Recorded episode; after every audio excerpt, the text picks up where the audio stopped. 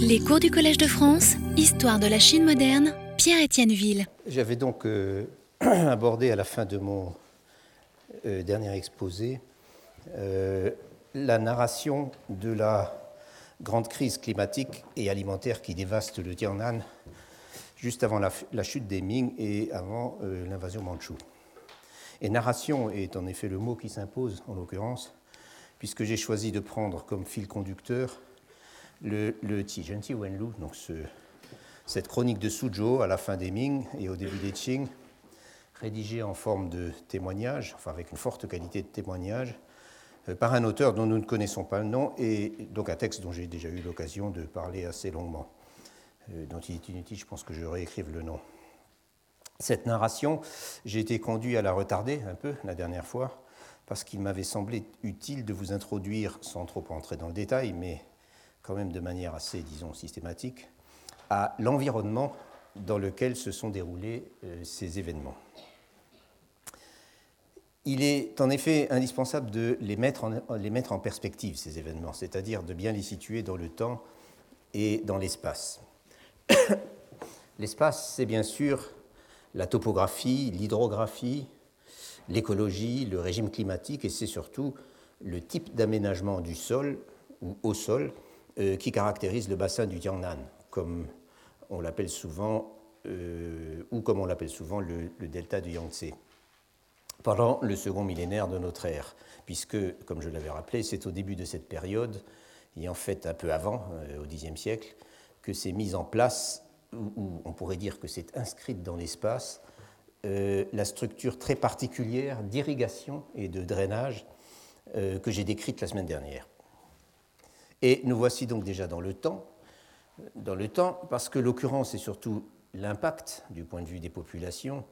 l'impact de ce qu'on est convenu d'appeler les calamités naturelles, ne peuvent se comprendre qu'en les replaçant dans la longue durée historique, par opposition bien sûr à la longue durée géologique qui ne nous concerne pas ici. Or, Or, cette longue durée historique, elle concerne deux types bien distincts de processus. D'une part, elle concerne un processus naturel,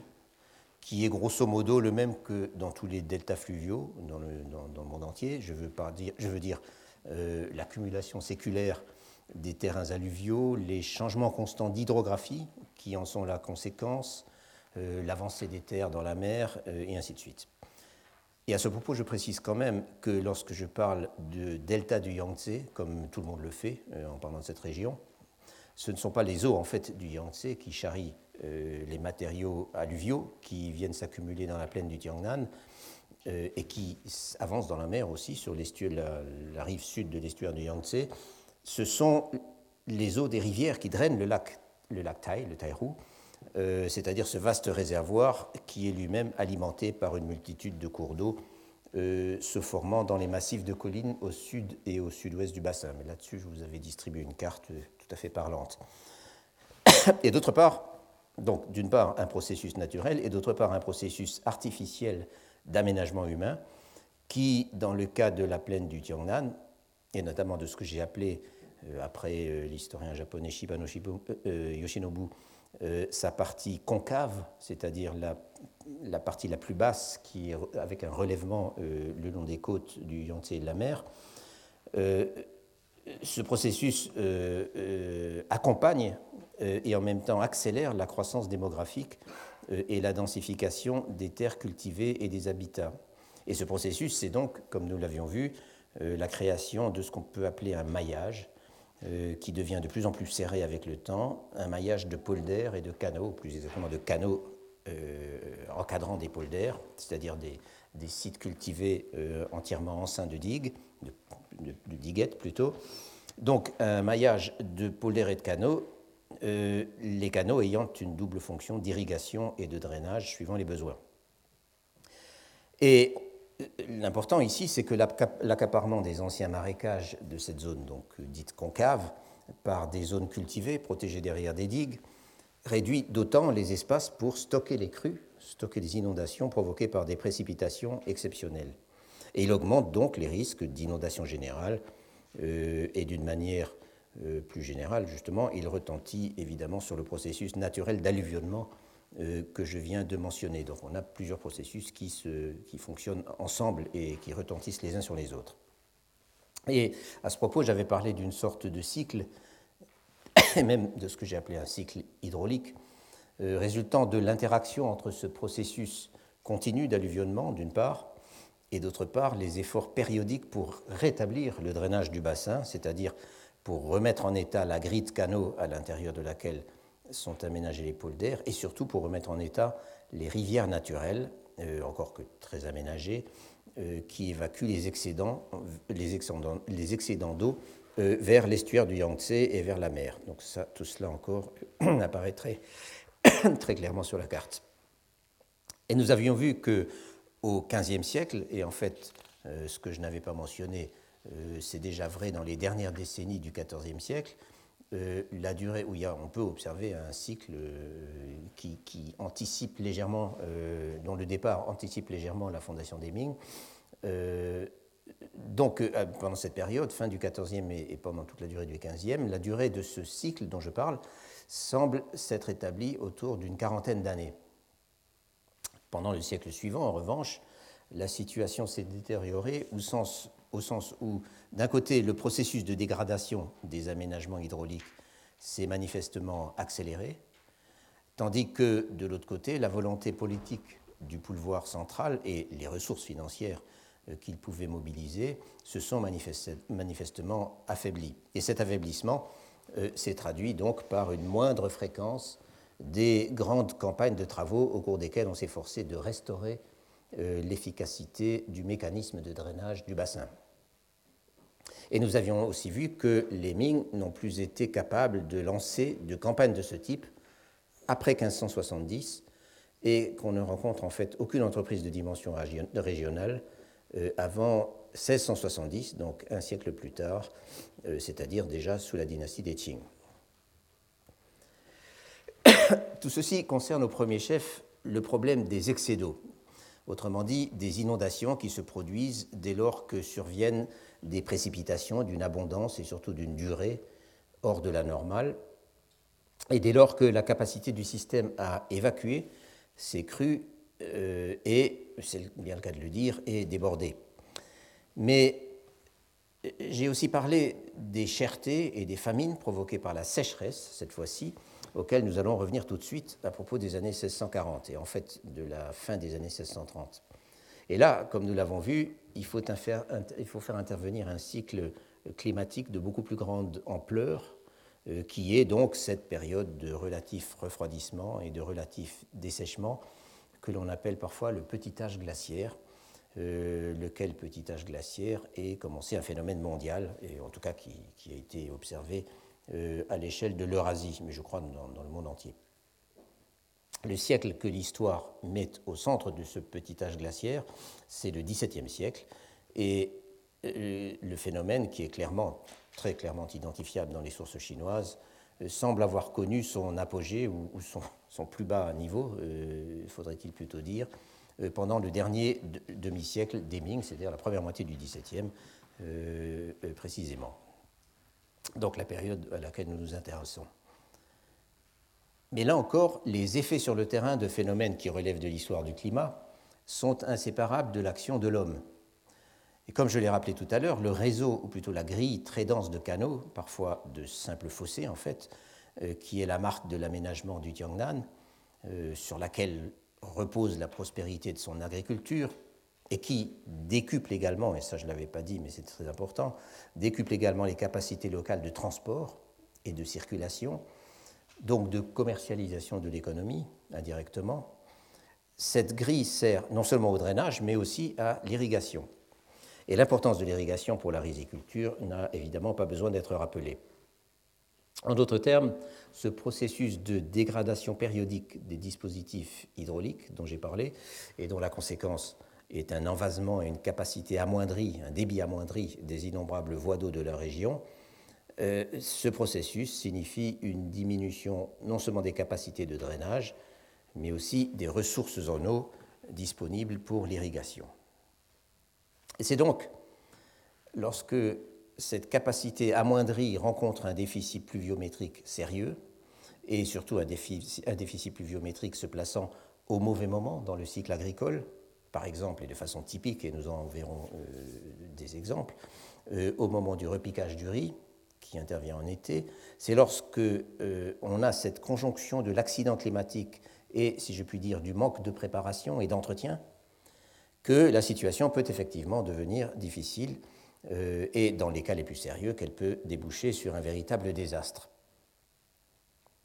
Cela étant, il est quand même indispensable de rappeler, pour ne pas tomber dans une sorte de schématisme technologique, euh, que les choses sont un peu plus complexes que cela et que d'autres facteurs interviennent que la pluie qui tombe, ou qui ne tombe pas en l'occurrence, euh, et l'état des rigoles d'irrigation pour déterminer l'occurrence et l'impact des sécheresses. Le manque de préparation, pour ne donner qu'un exemple, c'est aussi euh, l'incapacité des autorités à maintenir des réserves de grains suffisantes pour atténuer les conséquences d'une ou plusieurs récoltes manquées.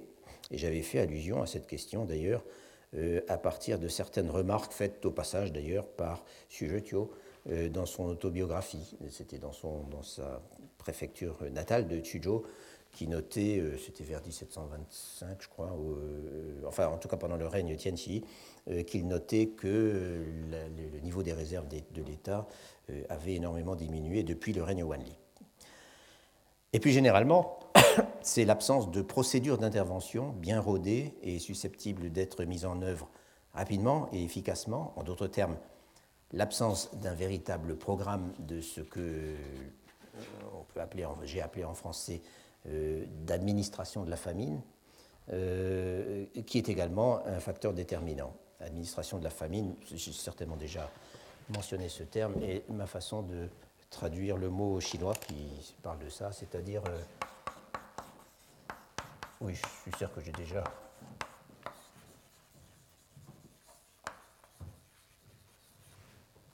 Euh, Huangzheng. Et puis généralement encore, il y a la question des priorités de l'État. Lorsque la nécessité d'administrer des secours ou d'alléger la pression fiscale euh, entre en compétition avec les besoins de la défense, c'est toujours la défense qui l'emporte. Et vu du Jiangnan, à la fin des Ming, cela signifie que, quelles que soient les circonstances, famine ou pas, le gouvernement central refuse systématiquement d'accorder la moindre réduction d'impôts, euh, tout spécialement lorsqu'il s'agit du tribut en grains euh, qui était expédié au nord. Car approvisionner les troupes qui font face aux Mandchous dans le nord-est, ceci dès avant seize cent vingt, euh, et... Euh, celles qui sont envoyées à la poursuite des forces rebelles qui sillonnent tout le nord de l'Empire et même une partie du centre euh, euh, à partir de mille six cent vingt-huit, c'est pour la dynastie une question de vie ou de mort. Or, affirment les autorités centrales à chaque fois, et ceci est mentionné systématiquement dans le, dans le, dans le Qi Jen Zhi Wen Lu, euh, or, affirment les autorités centrales, les coffres sont vides et euh, il est totalement impossible de sacrifier les rentrées fiscales.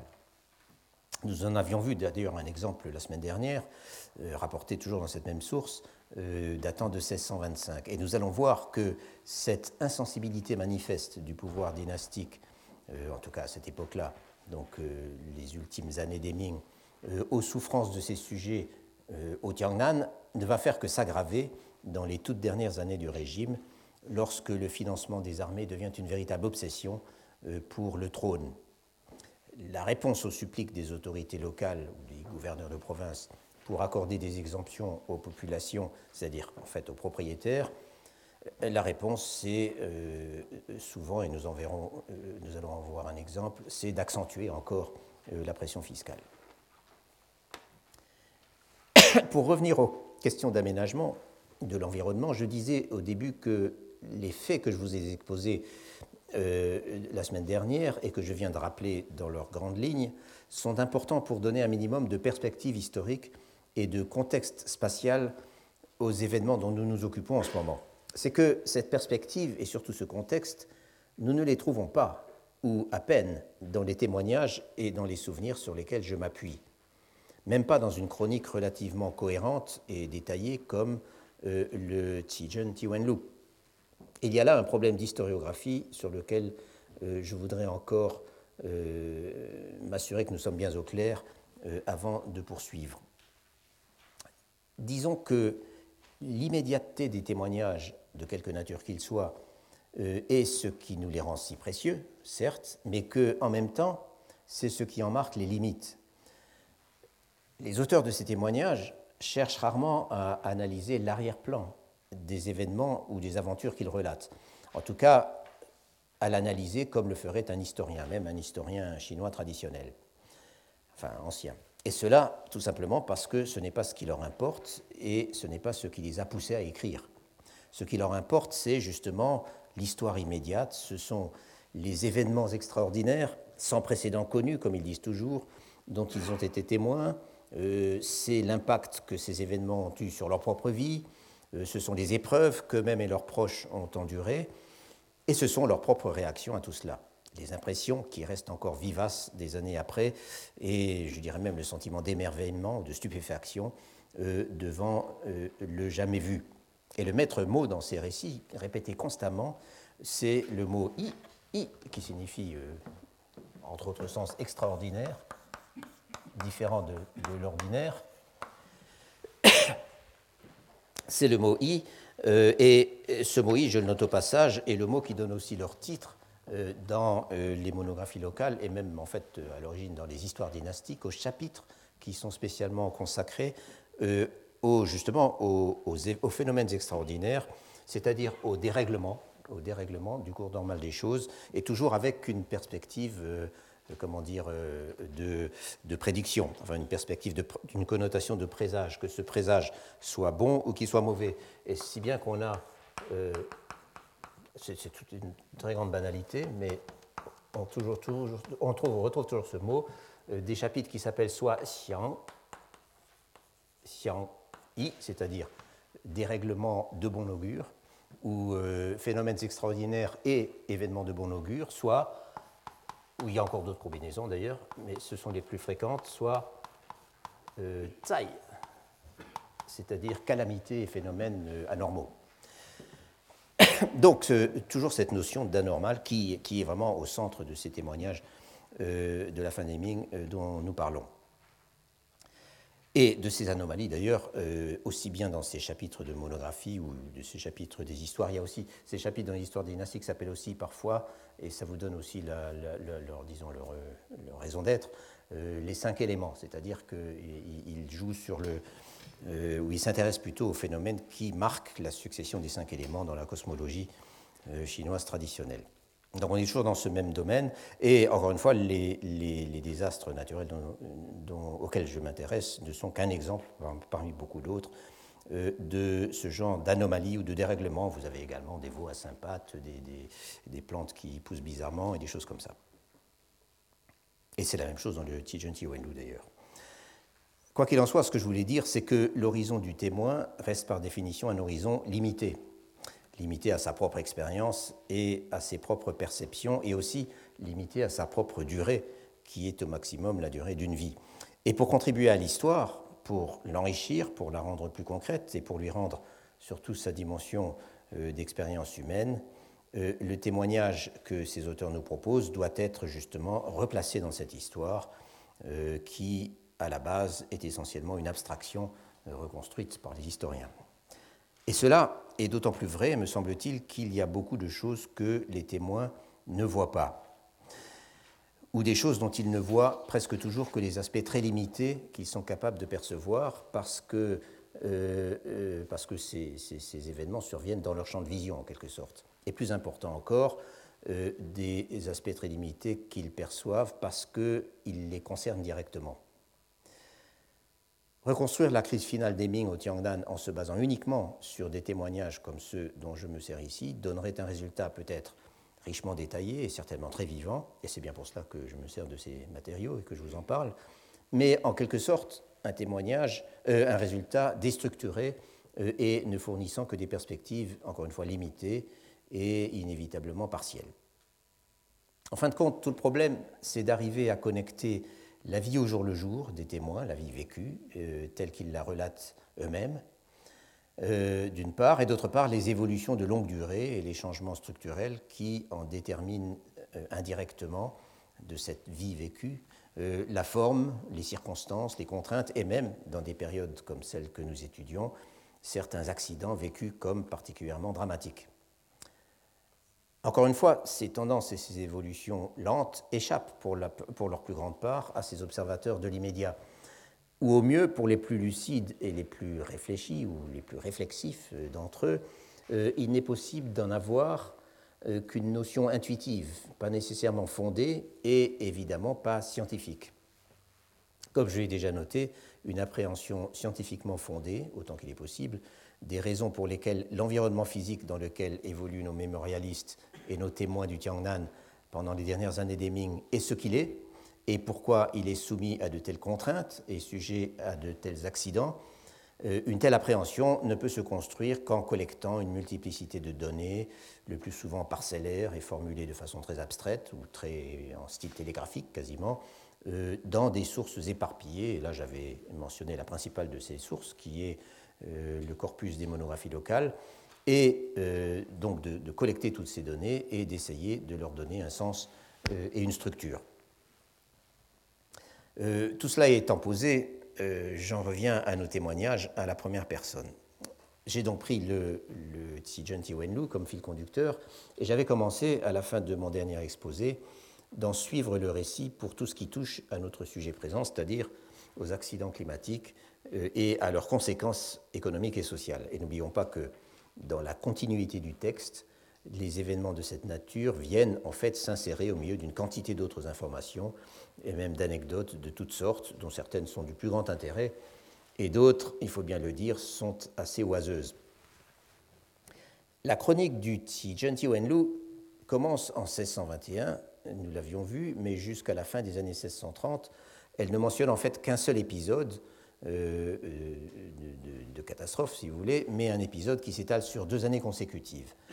Et ce sont donc, en mille six cent vingt-quatre, des inondations réputées avoir englouti la, plupart, la plus grande partie de la région, euh, même si le texte n'y fait allusion que de manière, en fait, euh, dans ce cas-là, très brève. Euh, et le principal problème, aux yeux de l'auteur, semble avoir été la mauvaise volonté des tenanciers à payer leur rente, après, en prétextant cet événement. Mais l'année suivante, mille six cent vingt-cinq, est traitée nettement plus en détail. C'est une année de famine dans toute la région, euh, est-il expliqué, une année où l'agitation couve euh, et où elle est en particulier entretenue par les exigences impitoyables euh, du gouvernement central en matière fiscale. Et comme je l'ai souligné tout à l'heure, pour le trône, il n'est pas question d'accorder le moindre report ou la moindre remise pour la livraison du tribut en grains. Et le commissaire, nous l'avions vu tout ça, le commissaire désigné par Pékin pour administrer le tribut se montre d'une extrême brutalité. Et c'est aussi en mille six cent vingt-cinq, à en croire l'auteur de cette même chronique, que les prix se mettent à monter brusquement jusqu'à un niveau qu'il affirme être sans précédent, c'est-à-dire un niveau de un virgule deux ou oui, un virgule deux once d'argent, Euh, par che, c'est-à-dire par euh, hectolitre. Enfin, tous ces prix que je vais citer, mais rapidement, sont toujours en, en once d'argent, c'est-à-dire en liang, par che. J'hésite à employer le mot plus pratique de tael, qu'on emploie très souvent en historiographie, parce que c'est plutôt un mot de, de l'époque des Qing. Euh, enfin, des onces d'argent, donc à peu près trente, trente, je sais plus, trente-cinq grammes d'argent, quelque chose comme ça. Euh, par euh, hectolitre de grains. Donc un virgule deux. Et cette brusque, cette brusque hausse euh, suscite, euh, dit l'auteur, la panique chez les petites gens. Euh, et il ajoute cette, no- cette notation intéressante, et qu'il réitérera plusieurs fois dans la suite de la chronique. Il ajoute que le public finit par s'habituer à ces prix qui, au début, semblaient invraisemblables et impossibles, et qui semblaient vraiment être des prix de crise. Il y aurait certainement beaucoup de choses à dire sur cette question des prix, qui est toujours d'une extrême complexité pour l'historien, et encore plus complexe pour moi d'ailleurs. Elle est complexe parce qu'elle fait intervenir une multiplicité de facteurs dont les interactions ne sont pas toujours évidentes à débrouiller. Je veux dire qu'on n'a pas affaire à une corrélation simple entre le résultat des récoltes et les prix observés sur les marchés, même s'il est clair qu'une récolte catastrophique se traduit toujours par une forte hausse des prix, enfin plus ou moins forte et surtout plus ou moins durable, en fonction justement d'autres facteurs. Parmi ces autres facteurs, il y a d'abord, euh, encore une fois, l'importance des réserves disponibles localement, que ces réserves soient des réserves, des réserves de grains, que ces réserves soient des réserves publiques ou que ce soit des réserves privées. Et ensuite, il y a la possibilité d'accéder aux marchés extérieurs et d'importer des grains pour combler le déficit de la région, si je puis dire, sinistrée. Or, à Suzhou, l'accès au marché extérieur était en quelque sorte maximal. Suzhou était, dès l'époque des Ming, le marché le plus actif de Chine pour les grains, euh, et elle en importait annuellement des quantités considérables, se chiffrant euh, déjà sous les Ming, au bas mot, par centaines de milliers euh, d'hectolitres. Elle les importait depuis les provinces du moyen Yangtze, auquel s'ajoutera, alors ça c'est plus tard, c'est au dix-huitième siècle, auquel s'ajoutera le Sichuan, donc la province la plus à l'ouest, sur le haut cours du, euh, sur le haut cours du Yangtze. Une partie de ces grains importés à Suzhou étaient consommés sur place, dans la région, car, comme je pense l'avoir déjà noté, la balance des subsistances était structurellement déficitaire au Jiangnan, ceci pour diverses raisons, euh, telles que le taux d'urbanisation, déjà, euh, qui était certainement le plus élevé de Chine euh, à la fin de l'époque impériale, le développement de l'artisanat et des cultures commerciales, par opposition aux cultures vivrières, et cetera, et cetera. Je n'insiste pas là-dessus. Mais si une partie de ces importations était donc consommée sur place et était mise sur le marché pour les consommateurs locaux, une large partie était ré, réexportée. Elle était réexportée vers d'autres régions déficitaires, ou alors elle l'était en Chine du Nord, sous la forme tout simplement du tribut en grains euh, destiné à Pékin. En effet, si le tribut était en théorie un impôt en nature, donc que les, les contribuables locaux devaient euh, verser sous forme de grains, Euh, en réalité, une proportion importante du tribut à livrer était achetée sur le marché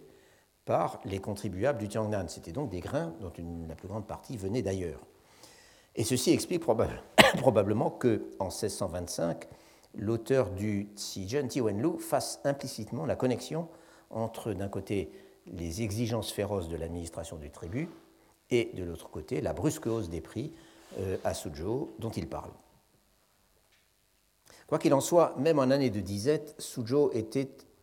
d'une certaine manière, protégé par son accès permanent à des marchés extérieurs qui étaient en principe bien achalandés puisqu'ils se situaient, ils étaient placés dans des régions excédentaires en grains. Encore fallait-il bien sûr que ces marchés extérieurs ne soient pas eux-mêmes victimes du même genre d'accident de parcours, auquel cas la situation pouvait réellement devenir grave et le mouvement des prix pouvait grimper alors très haut. Et c'est précisément ce qui se passera au début des années seize cent quarante, dont nous reparlerons, car à ce moment, la crise climatique et la famine, sans parler des ravages de la guerre civile, frappent simultanément tout un ensemble de provinces, aussi bien dans le centre et l'est de la Chine que dans le nord. On peut d'ailleurs ajouter que l'accès aux marchés extérieurs, dont les importations font donc baisser les prix, a aussi, quand il fonctionne bien sûr, a aussi un effet démultiplicateur Euh, sur les marchés locaux, dans la mesure où il décourage le stockage spé- spéculatif sur place et dans la mesure où il pousse les détenteurs de réserves privées ou commerciales, lesquelles réserves pouvaient être tout à fait considérables dans une région comme le Jiangnan, euh, où il les pousse à s'en défaire euh, plutôt que de s'asseoir dessus en attendant que les prix continuent à monter. Donc les importations, l'arrivée de, de grains extérieurs sur les marchés euh, tente à pousser les... Euh, Euh, les, les détenteurs de stocks locaux à, à, les mettre eux, à les mettre eux aussi sur le marché, puisque les chances de future hausse des grains, du prix des grains euh, semblent euh, découragées par, ces, découragées par ces, export, ces importations. Mais en dehors du marché, il y a bien d'autres facteurs, et là, je ne veux pas entrer dans le détail de mécanismes dont, encore une fois, je ne maîtrise pas toujours très bien la complexité. Je me contenterai simplement de mentionner, au moins pour mémoire, le facteur monétaire, qui est euh, très souvent signalé dans les textes d'époque, euh, par les, par les, euh, non seulement par les fonctionnaires, mais également par les auteurs de témoignages ou de chroniques privées. Le facteur monétaire, donc. En effet, le prix des denrées est fonction, ça au moins, euh, bien que n'étant pas économiste, je le comprends, est fonction non seulement de la production, mais aussi de l'offre, de l'offre monétaire, euh, de l'offre monétaire. Et dans la Chine des derniers siècles de l'Empire, disons surtout depuis le seizième siècle, il est fonction non seulement de l'offre monétaire, mais également, et là ça devient souvent très compliqué, du prix relatif des différentes monnaies, puisque euh, euh, les deux monnaies de base euh, dans l'économie et qui fonctionnent à des niveaux très variables sont d'une part les lingots d'argent euh, et d'autre part les pièces de cuivre. Or, depuis le milieu du seizième siècle, le commerce international de la Chine faisait entrer dans le pays, dans l'Empire, et notamment dans les provinces côtières du sud-est, d'où ce commerce partait bien sûr, faisait entrer des quantités considérables d'argent, euh, de métal-argent sous forme de lingots, en provenance aussi bien des Amériques que du Japon. Et ceci signifie bien sûr que l'offre monétaire euh, n'a pas cessé d'être en augmentation, si bien que, en tout cas dans, le, dans la longue durée, si bien qu'on a pu parler d'un phénomène en fait d'inflation, euh, une inflation très lente d'ailleurs, qui euh, a débuté, euh, semble-t-il, au début du dix-septième siècle, au plus, au plus tôt, euh, au plus tard plutôt, une inflation très lente, mais qui se poursuit avec des hauts et des bas euh, jusqu'au début du dix-neuvième siècle, jusqu'au moment où le, le, le, le trafic de l'opium change complètement les données euh, de, de, en matière de, de, de commerce international de la Chine. Euh, la seule exception en fait à cette, à cette lente inflation depuis, le, depuis le, la fin du seizième siècle, euh, en fait jusqu'au début du dix-neuvième, la seule exception c'est ce qu'on appelle parfois la déflation euh, Kangxi, c'est-à-dire une période de, quelques, de, de, de vingt ou trente ans qui s'y situe euh, entre à peu près euh, mille six cent cinquante et mille six cent quatre-vingts, je dirais, pendant lesquels il y a eu au contraire euh, une, une, un effondrement des prix, dont parlent certains d'ailleurs de nos mémorialistes, euh, mais alors plus tard que la période qui nous intéresse en ce moment. Ce qui m'intéresse dans la remarque de l'auteur du Qi Jen Zhi Wen Lu sur la hausse soudaine des prix des grains en mille six cent vingt-cinq, ce qui m'intéresse, c'est qu'il affirme que c'était quelque chose de nouveau, qu'il s'agissait d'un phénomène qui n'avait pas de précédent, suivant la période Et la, suivant la formule euh, consacrée, et qu'il emploie d'ailleurs lui-même, euh, Songtian, Su Weiyo, quelque chose qui, n'a, qui n'existait pas avant. Or, ce n'est apparemment pas le cas. C'est à tout le moins ce que suggèrent les chiffres, que ce n'est pas le cas, c'est ce que suggèrent les chiffres rassemblés par une des meilleures spécialistes de la question, qui est l'historienne japonaise Kishimoto Mio, dont j'avais déjà cité le nom, euh, même donné, je vous en avais même donné certains titres, Euh, l'année dernière, à cause de, de ces, enfin, en raison de ses travaux sur, euh, alors attendez, Kishimoto Mio, de ses travaux sur le Lin Yanti, sur l'autobiographie de Yao Tingling, dont j'ai très longuement parlé l'année dernière fois, euh, l'année dernière pardon, et que euh,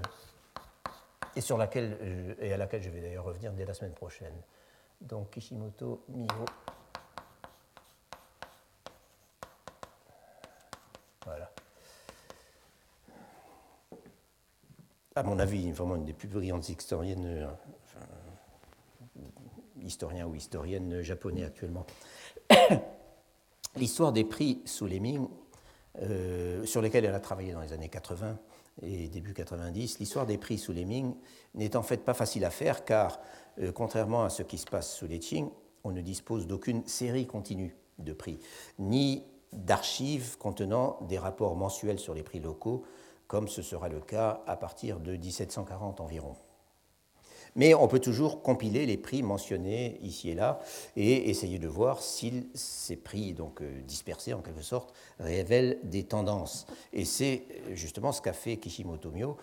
pour le prix du riz dans quelques préfectures du Jiangnan à partir de la fin du seizième siècle. À commencer par Suzhou, qui euh, offre euh, en fait les données les, les plus nombreuses. Sa principale source euh, pour ce travail, ce sont les monographies locales de la région, mais elle cite aussi quelques autres textes, et notamment le Qi Jen Zhi Wen Lu, euh, qu'elle ne cite d'ailleurs, enfin en tout cas dans le tableau de prix qu'elle donne à un moment dans son ouvrage, euh, euh, qu'elle ne cite que pour l'entrée de mille six cent vingt-cinq, dont nous sommes en train de parler. Elle aurait en fait pu ajouter un bon nombre d'autres chiffres dispersés, qui sont cités soit dans ce même texte, soit dans d'autres du même genre, et qui sont également cités dans les autobiographies et dans les journaux, euh, auxquels je reviendrai un peu plus tard. Donc on voit des mentions de prix, euh, un peu, on, on pourrait en compiler encore plus que ne l'a fait Kishimoto. Mais l'un des problèmes, évidemment, c'est que ces prix cités isolément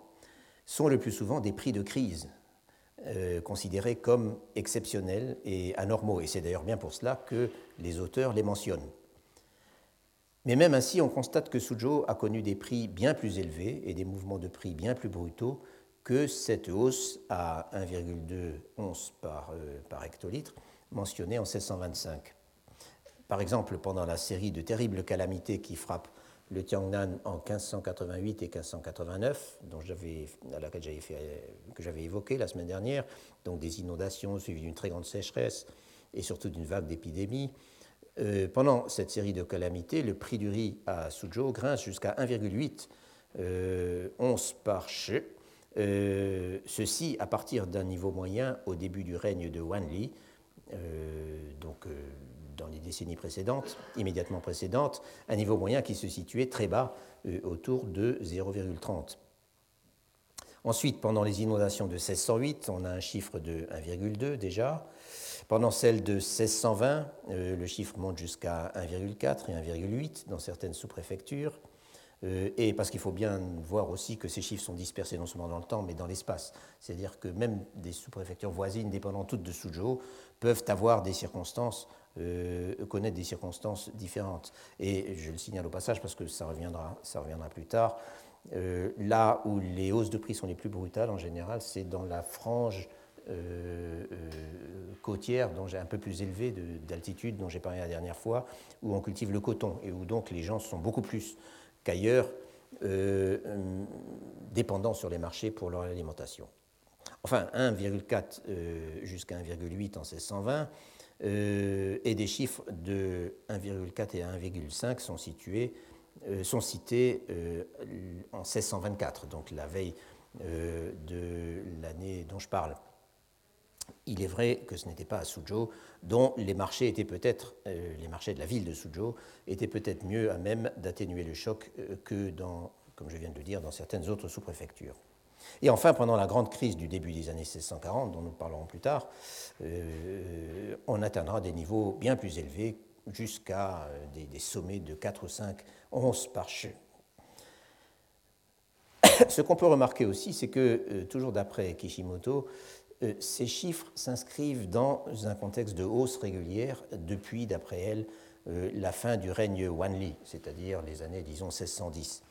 Et cela pourrait expliquer cette remarque a priori un peu curieuse de l'auteur du Qi Jen Zhi Wen Lu que les gens s'habituent à des prix élevés. De même, d'ailleurs, il signale en mille six cent trente-sept que les prix n'ont cessé d'augmenter. Il cite des prix comparables à ceux de mille six cent vingt-cinq et il parle, là, il parle de prix d'années de disette, hein, euh, c'est-à-dire Rangsue Jetia, alors qu'en fait, il n'y a aucune disette, et il, le sou- il, il, il le souligne.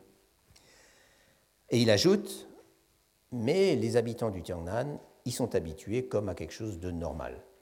Or, s'habituer à la hausse des prix comme à un fait de la vie quotidienne, quelque chose de normal, c'est exactement un comportement typique des périodes d'inflation, et c'est bien sûr euh, ce que nous confirme notre propre expérience. Cela étant, si je me suis un peu attardé sur cette question des prix, c'est pour illustrer les limites de témoignages comme celui-ci. Et beaucoup d'autres du même genre. Ce prix de un virgule deux euh, once d'argent par, euh, par shi, l'auteur l'a certainement observé, et c'est une donnée à retenir, mais lorsqu'il affirme qu'on n'a jamais rien vu de pareil, et que c'est à partir de ce moment-là, euh, dit-il, que les prix du Jiangnan ont commencé à monter fortement, il nous induirait en erreur si nous n'avions pas la possibilité de confronter ces affirmations à l'ensemble de données patiemment reconstituées par les historiens modernes. En tout cas, et comme je l'avais souligné en conclusion la semaine dernière, dès ces quelques notations, encore très brèves, on rencontre, en, on rencontre dans le Qi Jen Zhi Wen Lu plusieurs motifs qui vont être considérablement développés dans les épisodes beaucoup plus circonstanciés euh, qui suivent. Ces motifs, ce sont euh, une sorte de nervosité générale dans le public, euh, le genre de tension sociale, dont l'exemple canonique dans cette région est la tension entre propriétaires et locataires de la terre, euh, c'est la menace de troubles dès que les gens euh, redoutent d'être exploités par l'État en année de disette, euh, c'est la violence fiscale de la part d'un État qui euh, est financièrement aux abois, et enfin, donc, c'est la hausse rapide des prix. Si le Qi Jen Zhi Wen Lu ne mentionne pour ainsi dire aucun accident climatique ou épisode de disette euh, sérieux entre ces événements de mille sept cent vingt-cinq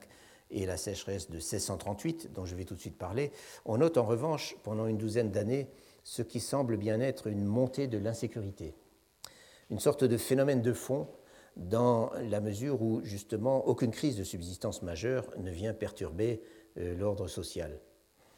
Au niveau de ce seul texte que je suis, dont je suis en train de parler, on ne peut bien sûr parler que d'une impression d'insécurité montante. Mais enfin, l'auteur semble tout d'un coup multiplier les faits divers relatant les méfaits de tel ou tel potentat, euh, l'attaque de la résidence de tel ou tel personnage connu pour sa richesse insolente. Euh, il parle aussi d'un début de mutinerie parmi les troupes qui n'ont pas été payées. Euh, il cite divers épisodes de pillage et... Euh, il évoque à plusieurs reprises les méfaits euh, de ces jeunes schnappants, euh, cette expression que j'avais déjà citée, de ces mauvais jeunes gens, de ces mauvais jeunes sans occupation connue, très exactement, Wulai, euh, Shao, euh, qui sont une des, fi- une des figures, euh, dirais-je, emblématiques du désordre et des comportements antisociaux dans la Chine de l'époque. Il y a bien sûr aussi les exactions récurrentes des officiers et des troupes chargées de collecter le tribut en grains. Euh, également un nombre inhabituel d'exécutions publiques qu'il mentionne explicitement euh, certaines années. Euh, et enfin, à partir de mille six cent vingt-neuf, il y a les nouvelles inquiétantes concernant la sécurité de la capitale de l'Empire, euh, les raids des Mandchous qui se multiplient, par exemple l'attaque des tombes impériales euh, au nord de Pékin, les fameux tombeaux des Ming, en mille six cent trente-cinq, est perçue comme particulièrement grave, euh, cela va de soi sur le plan symbolique. Tout cela, disons, suggère une certaine ambiance, une ambiance de mauvais augure que le mémorialiste du Qi Jen Zhi Wen Lu me semble particulièrement habile à faire passer. J'ai fait allusion tout à l'heure à ces prix de disette mentionnés en mille six cent trente-sept, euh, même en l'absence de tout accident climatique, avec cette précision, et avec cette précision que les gens y sont maintenant habitués. Mais les choses commencent à réellement se détériorer l'année suivante, en mille sept cent trente-huit, qui marque en fait le début d'une série de sécheresses récurrentes accompagnées par d'autres types de calamités ou de, ou de problèmes. Cette année-là, en effet, les pluies ont été rares, donc nous sommes en mille sept cent trente-huit, les pluies ont été rares ou inexistantes, les paysans ne peuvent pas repiquer le riz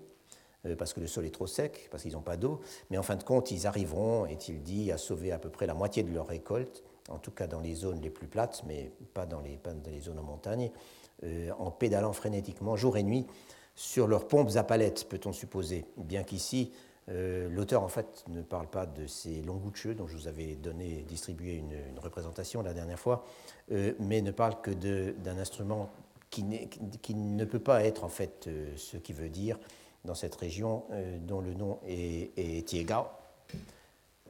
et qui est en fait...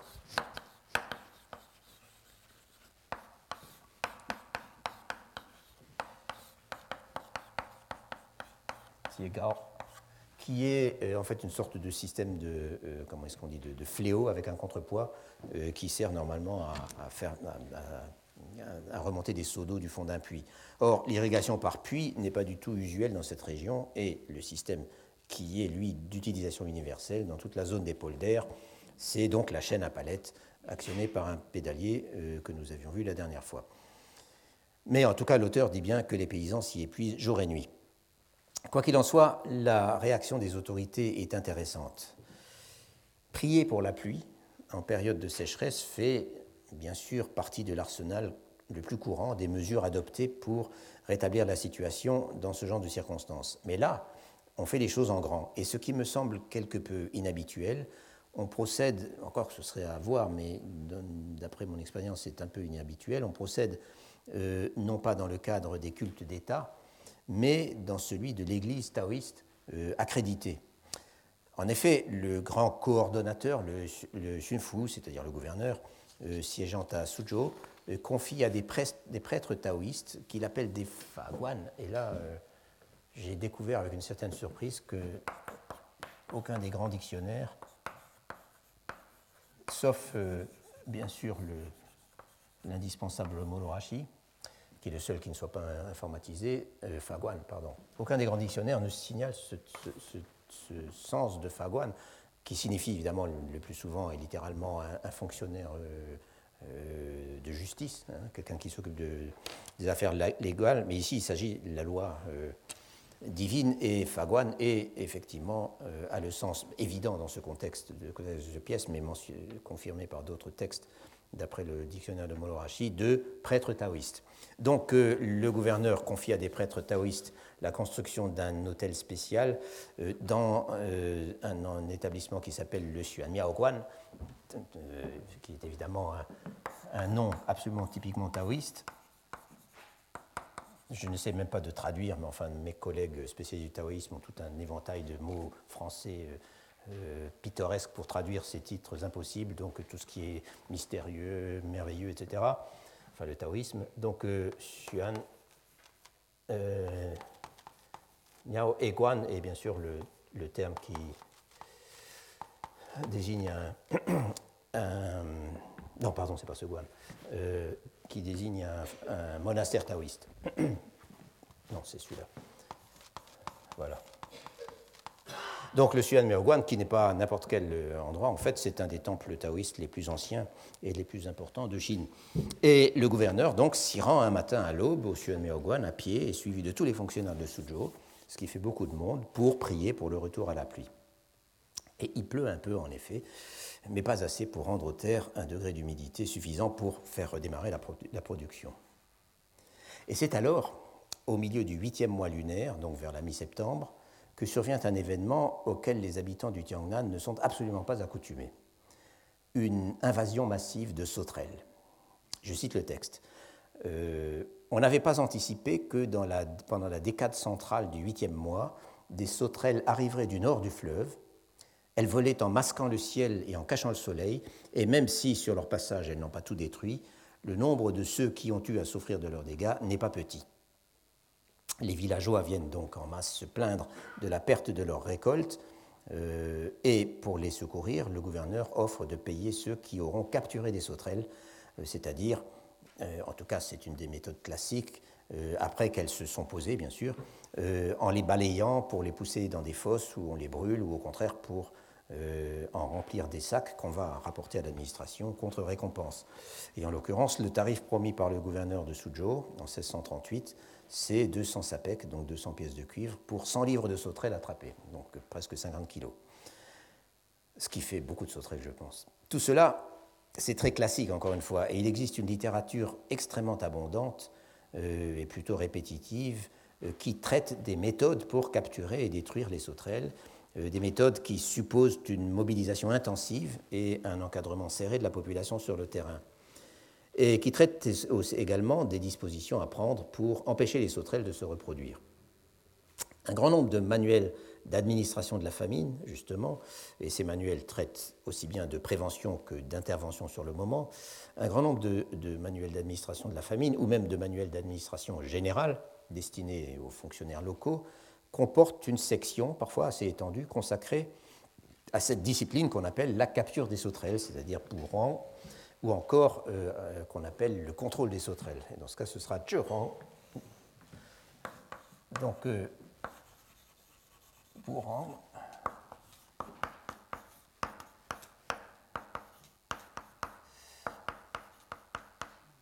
Ou, alors, ou bien on les attrape, ou bien on les contrôle. Dans ce cas, c'est le même mot, hein, Zhurong. Ces textes sont particulièrement nombreux à l'époque des Qing, et la plupart d'entre eux citent comme autorité les pages consacrées à cette question dans la grande encyclopédie d'agronomie de la fin des Ming que j'avais mentionnée la dernière fois, c'est-à-dire le Nongzheng Quanshu de Xu Guangqi, dont la préface est précisément datée de seize cent quarante, donc au cœur même des événements dont je suis en train de parler. Je crois qu'on peut certainement dire que Xu Guangqi est la source de la science acridienne, ou plutôt de la science anti-acridienne, à la fin de la période impériale. L'occurrence des désastres causés par ces nuées de sauterelles qui migrent sur de très longues distances et qui sont capables de tout détruire dans les territoires où elles atterrissent est extrêmement irrégulière, au point qu'on peut tout simplement ne pas en entendre parler pendant de très longues périodes jusqu'à ce qu'elles réapparaissent tout d'un coup. Il se trouve en, cas, en tout cas que dans la vallée du Yangtze, à tout le moins, la première moitié du dix-septième siècle est, autant qu'on puisse en juger, la période de plus grande fréquence des désastres acridiens, et de loin, pendant toute la période impériale tardive, c'est-à-dire sous les Ming et les Qing. Et il se trouve aussi que pendant ce demi-siècle, la fin des années mille six cent trente et le début des années mille six cent quarante représentent le pic absolu. Il faut également souligner, et c'est important, que la répartition géographique de ce type de désastre en Chine est très inégale. En fait, la vallée du Yangtze se situe tout à fait à la marge d'une zone d'intensité maximale relativement localisée et qui est située nettement plus au nord, principalement dans les provinces du Hebei et du Shandong. Et c'est ce qu'a illustré de façon très parlante un géographe de l'université chinoise de Hong Kong, nommé Chen Zhengxiang, euh, qui... Euh, euh, qui euh, a cartographié les deux documents que vous avez, donc, que vous avez en photocopie, c'est-à-dire, d'une part, la, la répartition des implantations euh, Xiang. C'est un spécialiste de géographie historique, ce qui est une, une vieille discipline chinoise. C'est-à-dire, d'une part, dans une publication de mille neuf cent soixante-cinq, euh, il a cartographié, d'une part, l'implantation des sanctuaires propitiatoires Euh, euh, dédié à diverses divinités liées aux sauterelles, et vous pouvez voir d'ailleurs dans le, dans le titre, ah, il les a mis très bien recto verso, vous pouvez voir dans le, type, dans le titre, en tout cas en chinois, que euh, il, et ces, ces, ces, ces sanctuaires euh, incluent le Bajia Miao. Le Bajia est un mot qui est une, une sorte de dieu de la sauterelle, le, euh, le Chong Wang Miao, donc le, le, le, roi, le roi des insectes en quelque sorte,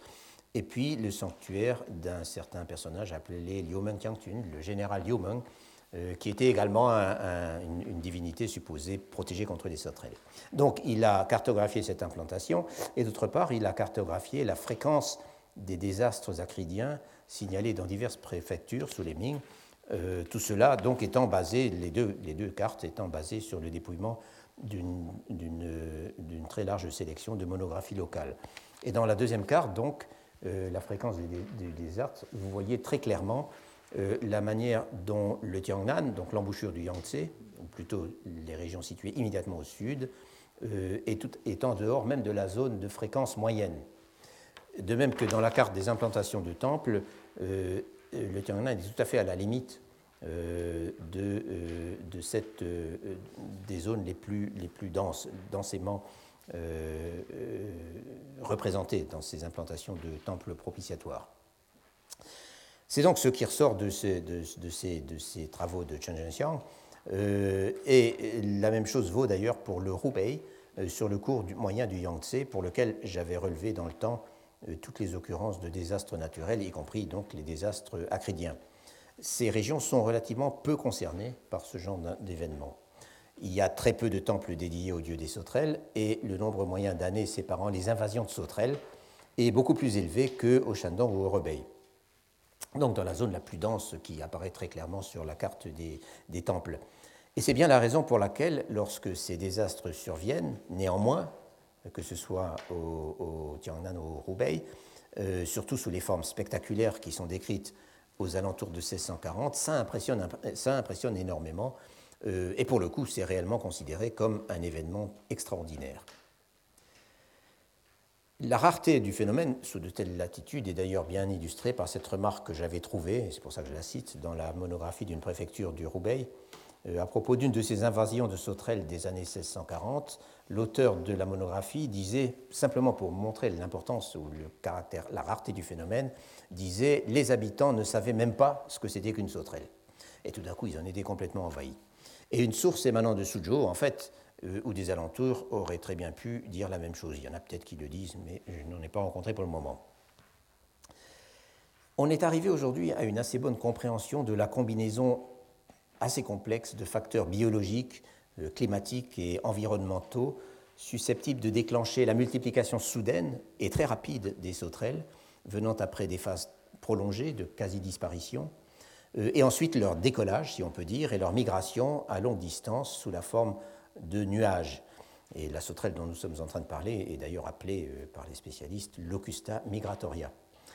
Mais ce qui est intéressant, c'est que dès l'époque impériale, dès les Ming, en fait, les Chinois avaient observé d'abord que les principales zones de reproduction de la Locusta migratoria en question étaient les bandes inondables de terre laissées en friche est couverte de roseaux et d'herbes non entretenues, le long du fleuve Jaune en particulier et de la Rouaille,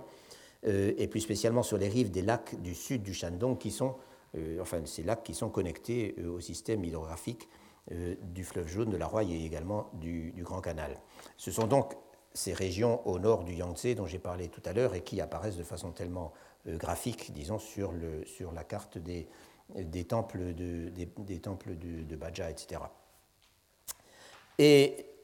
ensuite, les Chinois de l'époque avaient également très bien observé les conditions écologiques qui favorisaient ou au contraire qui entravaient l'apparition et la multiplication des sauterelles, notamment le fait que couper les herbes et les roseaux dans ces franges inondables pour en faire du combustible gênait la multiplication ou semblait gêner la multiplication.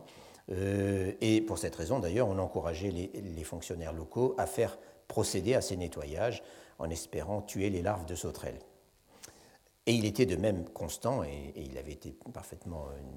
noté, remarqué, que la sécheresse, et c'est confirmé par la science moderne, euh, par la biologie moderne, favorisait la multiplication des sauterelles. Il n'est donc pas impossible que les désastres acridiens dont nous sommes en train de parler aient été facilités, d'une part par l'état d'abandon où se trouvaient très certainement ces zones, à cette époque, ces zones de marais au Shandong, à la fin des Ming, euh, et d'autre part, euh, en combinaison Euh, par, la, par la sécheresse. Et c'est donc de ces régions du Shandong que s'envolaient ces essaims géants euh, qui franchissaient le Yangtze et allaient s'abattre sur des localités où la sauterelle était vraiment un insecte étranger, euh, un fléau venu d'ailleurs. Les sauterelles franchissant le Yangtze, l'auteur du Qi Jen Zhi Wen Lu nous en donne en fait en quelques mots une description que je trouve assez saisissante et il précise bien qu'il l'a vue de ses propres yeux. Apparemment, ce flot continu de sauterelles euh, arrivant depuis le nord du fleuve, depuis le Tianqi,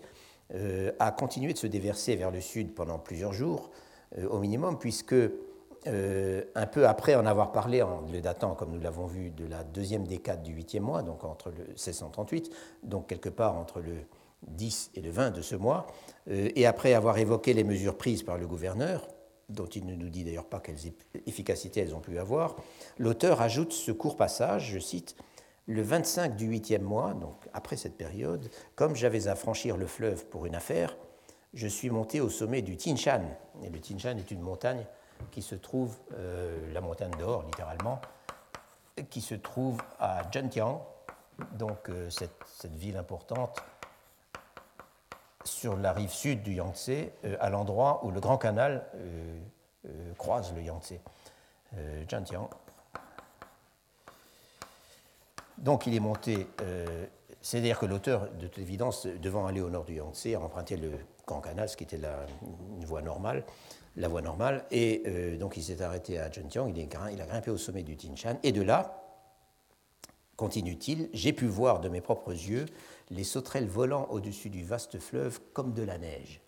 Autrement dit, il évoque une sorte de blizzard de sauterelles qui voit de loin par-dessus le Yangtze, qui est immense en largeur à ce moment-là. Euh, et cette simple notation me, m'a frappé quand je suis tombé dessus. Donc, à l'automne mille six cent trente-neuf, la région de Suzhou souffre de sécheresse depuis plusieurs mois et elle est envahie par les sauterelles. Le gouverneur envoie plusieurs mémoires à la cour pour rendre compte de ces calamités, c'est-à-dire, ce n'est pas précisé mais ça va de soi, c'est-à-dire pour réclamer sinon des secours que l'État serait bien en peine d'administrer à ce moment, du moins des remises d'impôts et tout ce qu'il reçoit en réponse, c'est donc ce que j'avais souligné au début, c'est une fois de plus l'ordre de lever des suppléments d'impôts, des impôts supplémentaires. Et à partir de là, le mécanisme habituel se met en marche avec les manifestations de violence qui semblent être devenues la routine à cette époque. Les propriétaires qui doivent payer l'impôt ne veulent pas entendre parler d'accorder des remises de rente à leurs tenanciers, puisque c'est les rentes payées par les tenanciers qui constituent en fait, euh, c'est sur ces rentes qu'ils pourront payer leurs impôts, euh, donc ils ne veulent pas entendre parler de remise de rente, et lorsque vient le moment de payer leur rente, euh, les tenanciers refusent de s'exécuter, et pour peu, ça c'est l'auteur qui le dit donc, et pour peu que les propriétaires se risquent à hausser le ton, c'est l'émeute. Pire, aux yeux de l'auteur, dont nous avons vu que son cœur est toujours du côté des propriétaires fonciers, aux yeux de l'auteur, euh, lorsque les propriétaires vont porter plainte auprès de l'administration, celle-ci se montre systématiquement indulgente envers les tenanciers délinquants. Et en fait, ce qu'il faut voir à travers ces notations, c'est un contexte social incroyablement tendu, où la sécheresse et ses conséquences ne font que multiplier les causes de conflits, et où les autorités font ce qu'elles peuvent pour éviter une explosion générale. en l'occurrence en reconnaissant de facto aux tenanciers, donc à la classe euh, théoriquement la plus pauvre, euh, le droit de ne pas payer leur rente ou de les payer plus tard. Pour l'auteur du Qi Jen Zhi Wen Lu, cette façon de prendre le parti du petit peuple qui refuse de payer la facture constitue un encouragement déplorable aux activités illégales de ces fauteurs de troubles, et cette fois-ci par de Luanmin, euh, qui ne cessent de dénoncer. Cela étant, les autorités sont parfois obligées de répondre à la violence populaire par leur propre violence. Le texte évoque en effet, dans la même, le même passage, le cas des propriétaires qui résident, eux, à la campagne. Euh, qui sont bien sûr beaucoup plus exposés que ceux, semble-t-il, de plus en plus nombreux à cette époque, qui sont venus s'installer en ville et qui font en fait gérer leur rente par des agents spécialisés. Là, affirme l'auteur de, de, du Qi Jen Zhi Wen Lu, là, les conflits autour du paiement des rentes se soldent couramment par l'incendie et par le pillage euh, des résidences des propriétaires, à tel point que le gouverneur se sent obligé d'arrêter quelques meneurs et de les faire décapiter avec exposition publique de la tête, pour servir de leçon. Euh, Xiao Shou, c'est en fait la forme maximale de, d'exécution de peine capitale.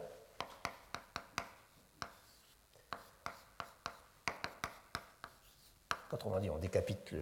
le condamné et, et sa tête, on, tout le monde a vu des photos de ça en fait, euh, on expose sa tête sur les marchés euh, pour servir de, d'avertissement aux autres. Euh, mais ce qui est important de savoir, c'est que, euh, enfin de rappeler, c'est qu'un fonctionnaire local ne pouvait, ou même un gouverneur, ne pouvait en principe procéder à de telles exécutions sommaires que dans les cas de rébellion caractérisée, lorsque l'ordre public était immédiatement menacé. Donc c'est ce qui nous donne un peu, là aussi, l'ambiance euh, pendant ces mois à Suzhou. Et en tout cas, euh, il faut croire que c'était utile, puisque notre auteur affirme que pour le coup, les fauteurs de troubles sont devenus un peu plus prudents. Après quelques paragraphes consacrés à d'autres affaires, il est de nouveau question euh, de cette sécheresse extrême. Euh, et là, il emploie le mot « kanghan », encore un de ces termes euh, dont on ne sait jamais s'il faut les comprendre, si c'est de la rhétorique ou s'il si, ou si faut les comprendre de façon, disons, en faire une sorte de, euh, de hiérarchie hein, dans la gravité. Donc, euh, donc Euh, il est de nouveau question de cette sécheresse extrême, cette fois-ci pour en décrire les effets physiques à l'intérieur de la ville. Euh, d'après l'auteur, les canaux qui parcourent en tous sens Suzhou, intramuros, sont à sec. Euh, les habitants n'ont plus d'eau à boire et les plus pauvres réussissent à gagner quelques sapèques en organisant des portages d'eau depuis l'extérieur de la ville. Et l'auteur va jusqu'à citer les prix pratiqués euh, qui varient en fonction de la distance à parcourir pour aller chercher de l'eau euh, hors les murs. Mais la situation ne cesse de se dégrader, le prix du bois de chauffage double pendant l'hiver, des incendies se déclarent un peu partout, euh, et le brigandage commence à sévir. Conclusion de l'auteur, la situation n'est pas belle à voir. Fei Tiating, yeah. Donc euh, Tiating, c'est pas, c'est pas un beau, un beau spectacle.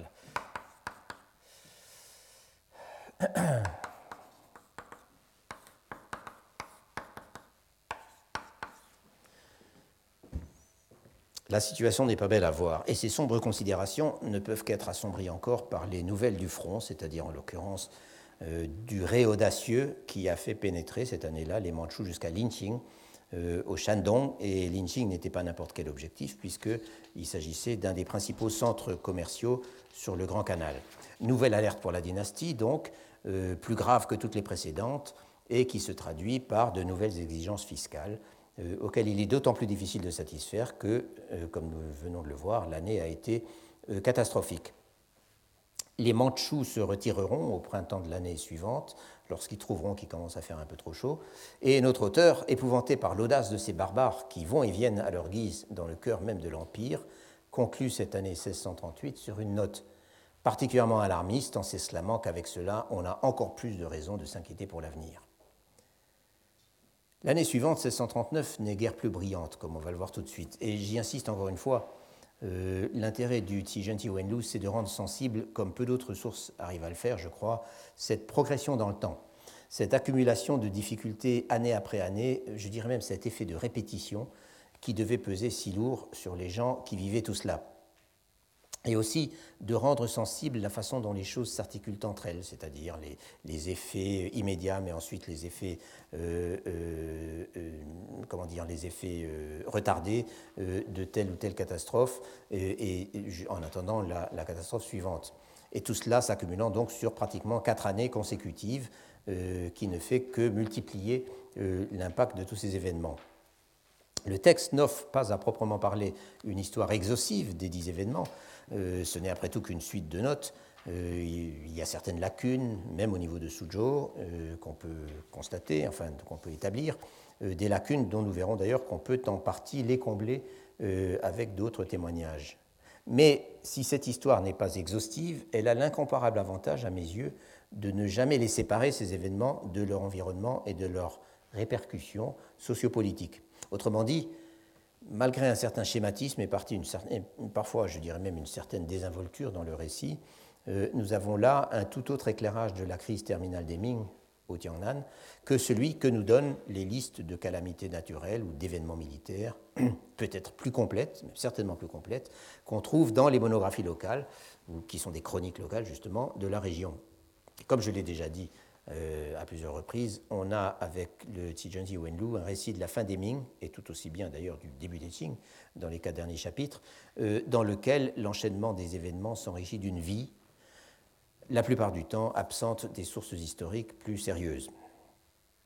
Donc, mille six cent trente-neuf, douzième année de Chongzhen, l'auteur commence par parler, une fois de plus, des méfaits des soldats de l'administration du tribut. Cette fois-ci, il est simplement dit qu'ils se comportent en bandits un peu partout, mais surtout à Songtian, donc la grande préfecture à l'est de Suzhou, dont j'ai beaucoup parlé l'année dernière et dont je reparlerai bientôt. Ils pillent et ils tuent sans être inquiétés, car les hauts fonctionnaires ont bien trop peur d'une mutinerie générale pour essayer seulement de sévir. Le Qi Jen Zhi Wen Lu, comme d'autres chroniques, chroniques du même genre, et aussi comme l'autobiographie de Su Jietio, euh, lors de son passage à Shanghai un peu moins d'une trentaine d'années plus tôt, dont j'avais parlé, euh, nous montre euh, de façon vraiment systématique l'administration du tribut,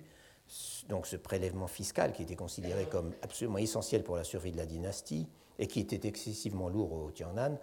Euh, l'administration du tribut, euh, il nous en donne une image donc depuis le terrain, Euh, qui est particulièrement abominable. Et ceci est vraiment, euh, est vraiment tout à fait systématique dans ce genre de sources, enfin dans ces sources à la première personne dont, dont, dont je me sers.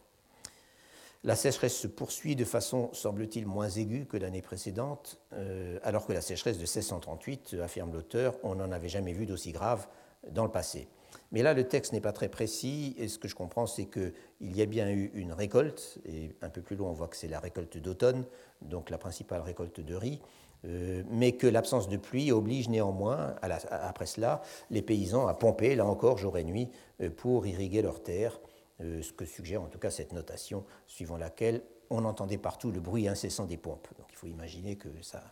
ça, ça, ça moulinait, disons, jour et nuit, pour faire monter l'eau, Dans les, dans les rizières. Et la situation doit être suffisamment sérieuse pour qu'au dixième mois, qui correspond en gros à novembre cette année-là, le gouverneur organise de nouveau des cérémonies pour implorer de la pluie ou de la neige, euh, mais cette fois euh, dans, un, dans un monastère bouddhique. Donc, euh, il, de façon typiquement chinoise, il, il essaye toutes les, euh, toutes, les, toutes les variétés, disons, de religion. Sans résultat, jusqu'à la fin de l'hiver, est-il précisé. Les populations, la population des deux sous-préfectures de Suzhou, donc de Changzhou et Wuxian, euh, Wuxian commence à s'agiter. Commence à s'agiter. Euh, l'auteur parle même d'un début de rébellion, euh, de, littéralement de bourgeon de rébellion, euh, Luanmeng. Mais apparemment, l'autorité et surtout la popularité du gouverneur et du préfet suffisent à prévenir les gens, pour le moment, les gens de passer à l'acte. En dehors de cela, le texte évoque surtout pour cette année mille six cent trente-neuf euh, la tension qui règne à Suzhou même, une bande de criminels qui s'échappe de la prison, la fermeture des portes de la ville pour des raisons de sécurité, ce qui empêche d'ailleurs certaines fêtes religieuses de se dérouler normalement, et enfin des manifestations contre un des, marge, un des magistrats de la ville, un fonctionnaire qui est euh, décrit comme très bon administrateur, mais particulièrement euh, corrompu, Euh, et qui mobilise contre lui tous les lettrés de la ville. Et quand tous les lettrés, et tous les étudiants de Suzhou se mobilisent et font des manifestations, ça fait, ça fait de très grosses manifestations. seize cent quarante, explique le texte, n'a pas été une année de disette. On a eu une récolte de blé d'hiver et pendant l'été, les champs étaient couverts de riz en herbe, ce qui, en principe, a pour effet de limiter la hausse saisonnière des prix, même avant l'arrivée sur les marchés de la nouvelle récolte. Et pourtant, les prix vont être très élevés cette année-là, et la situation sociale va être pour le coup tout à fait explosive. Et là, on perçoit, par, on perçoit, on perçoit parfaitement la fragilité de l'approvisionnement de Suzhou, qui, comme je l'ai expliqué tout à l'heure, dépend largement des, euh, des importations de grains depuis l'extérieur. En seize cent quarante, les préfectures voisines souffrent en effet de sécheresse et d'inondations, et, dit l'auteur, euh, que mi-bout-de-jeu, c'est-à-dire le, le, le, le, le grain des marchands de l'extérieur n'arrive pas. Les importations n'arrivent pas. Les prix grimpent jusqu'à un virgule huit once par chu, la population est paniquée, les autorités tentent de calmer le jeu en interdisant aux détenteurs de stocks. Et apparemment, certains avaient vraiment de très grosses réserves dans leur grenier, en, en, directement en ville, à Suzhou, euh, euh, sur lesquelles euh, ces détenteurs essayent bien sûr de spéculer. Donc, euh, elles, les autorités leur interdisent de vendre à des marchands extérieurs, autrement dit d'exporter du grain. Euh, elles mettent également des scellés sur tous les magasins de céréales. Euh, en, en bref, et c'est comme ça que l'exprime l'auteur, pas un seul grain ne doit sortir de la ville. Et pourtant, les prix continuent de monter et c'est bientôt l'émeute, fomentée comme il se doit par les habituels fauteurs de troubles, encore que dans le cas présent, ces derniers sont décrits comme des gens du peuple misérables et sans emploi. Wulai, mais ce ne sont pas des Wulai euh, Shao, ce ne sont pas des, des, des, des schnappans, des jeunes schnappans, mais c'est des, c'est des, des Tiongmin, donc des gens misérables en fait. Mais toujours des Wulai, toujours des, des gens sans occupation. On peut imaginer des chômeurs ou je ne sais pas. Donc ce sont eux qui, qui déclenchent des émeutes euh, et euh, euh, les greniers d'un certain nombre de riches lettrés, parce, parce que ces, ces détenteurs de stocks ont toujours des titres académiques, sont attaqués et pillés, euh, de même que tous leurs biens. L'auteur du Qi Jen Zhi Wen Lu admet parfaitement les antagonismes de classe, leur existence, disons, qui pour lui euh, est entretenue par l'égoïsme de certains riches. Il dit même... Il est assurément naturel que la richesse suscite la haine. Entendons la richesse insolente des spéculateurs. Et malgré l'exécution sommaire de quelques meneurs par les autorités, l'agitation ne cesse pas, si bien que les hauts fonctionnaires de la ville finissent par faire ce qu'ils auraient dû faire depuis le début, à savoir organiser un système contraignant d'entraide entre riches et pauvres, euh, placé sous le contrôle étroit de l'administration avec des registres, des tickets, et cetera. Euh, cette mesure, et je reparlerai de ce type de, d'intervention, mais cette fois-ci lorsque j'évoquerai les, les, les entreprises des, des associations charitables et non pas des, des autorités, mais toujours euh, en seize cent quarante, quarante et un, quarante-deux. Euh, et cette mesure, malgré tout, semble avoir, qui semble avoir malgré tout ramené un peu le calme, n'empêche pas les prix de continuer à monter jusqu'au-dessus, cette fois-ci, de deux onces par, cheu, par, euh, par hectolitre, ce que l'auteur considère comme un phénomène vraiment extraordinaire. Sans présenter encore les caractéristiques d'une famine massive, comme cela va être le cas l'année suivante, c'est-à-dire seize cent quarante et un, qui est encore une fois un peu l'acmé de toute cette période de difficulté, et où la famine va avoir des conséquences jusqu'alors inimaginables pour les habitants du Jiangnan, et c'est donc ce que je vais traiter la prochaine fois. Sans qu'on en soit encore là, donc, l'année seize cent quarante est une année de troubles et de conflits sociaux extrêmement violents dans toute la région. Le Qi Jen Zhi Wen Lu l'évoque assez bien, mais là, je vais être conduit, euh, à partir de maintenant, à évoquer euh, d'autres textes euh, qui complètent le tableau de façon importante, qui le complètent non seulement en introduisant d'autres faits et d'autres témoignages, d'autres localités, dans d'autres localités, mais aussi euh, qui le complètent en introduisant d'autres regards que celui du citoyen de Suzhou, quel que soit son nom, qui a donc rédigé, ou faudrait-il plutôt dire qui a compilé, euh, le Qi Jen Zhi Wen Lu. Je vous remercie.